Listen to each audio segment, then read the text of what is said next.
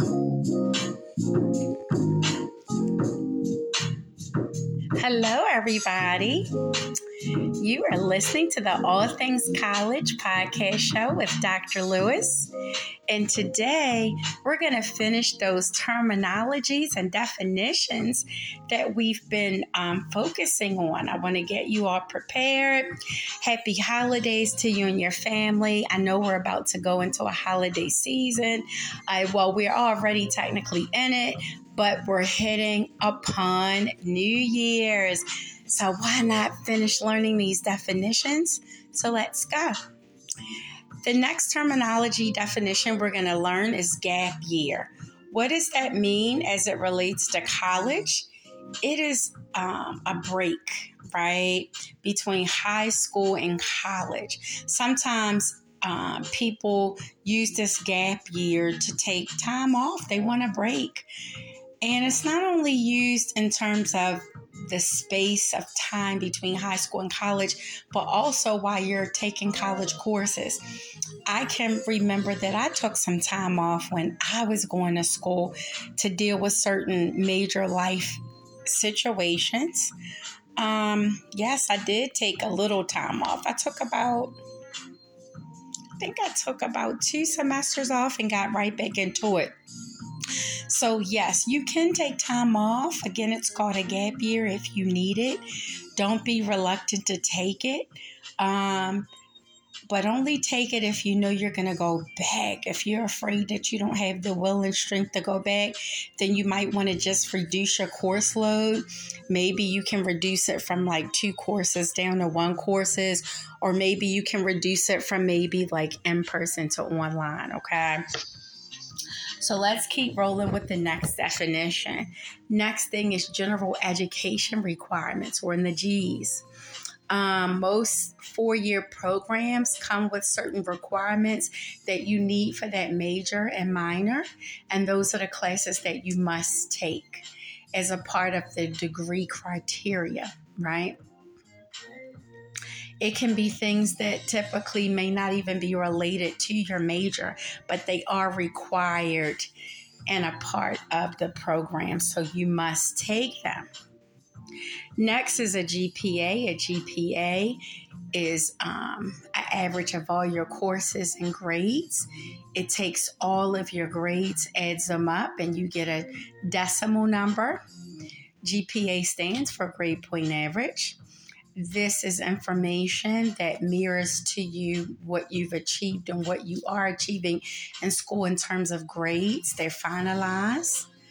Um, a GPA is very important because it determines how well you're doing or how challenged you are. And if your GPA is not of a certain standard or criteria, you can get put on academic probation. And that means where you're limited to how many courses you can take, or you can possibly be put out of the college. So just make note of that. Next, again, we're still in the letter G. G's for graduate school.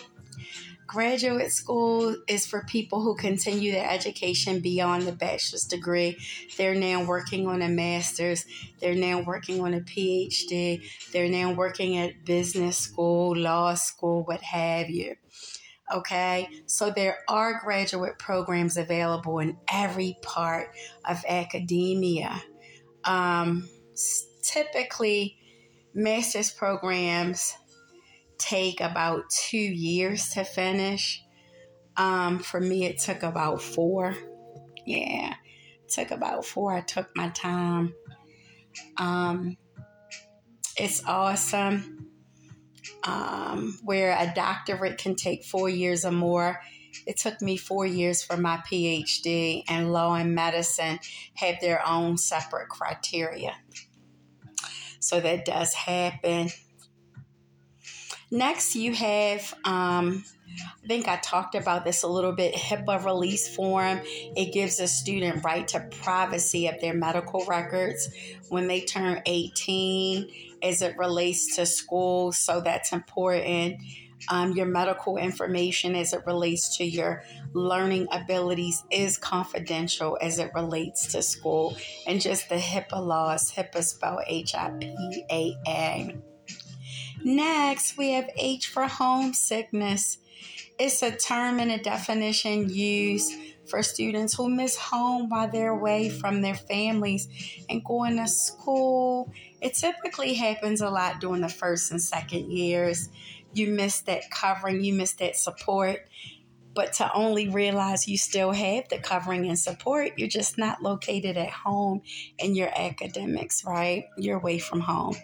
You'll make it. Try to seek out comfort through counselors and your classmates. All of you are going to be in the same boat, okay? You definitely want to go ahead and build on those relationships, right? You guys can strengthen each other.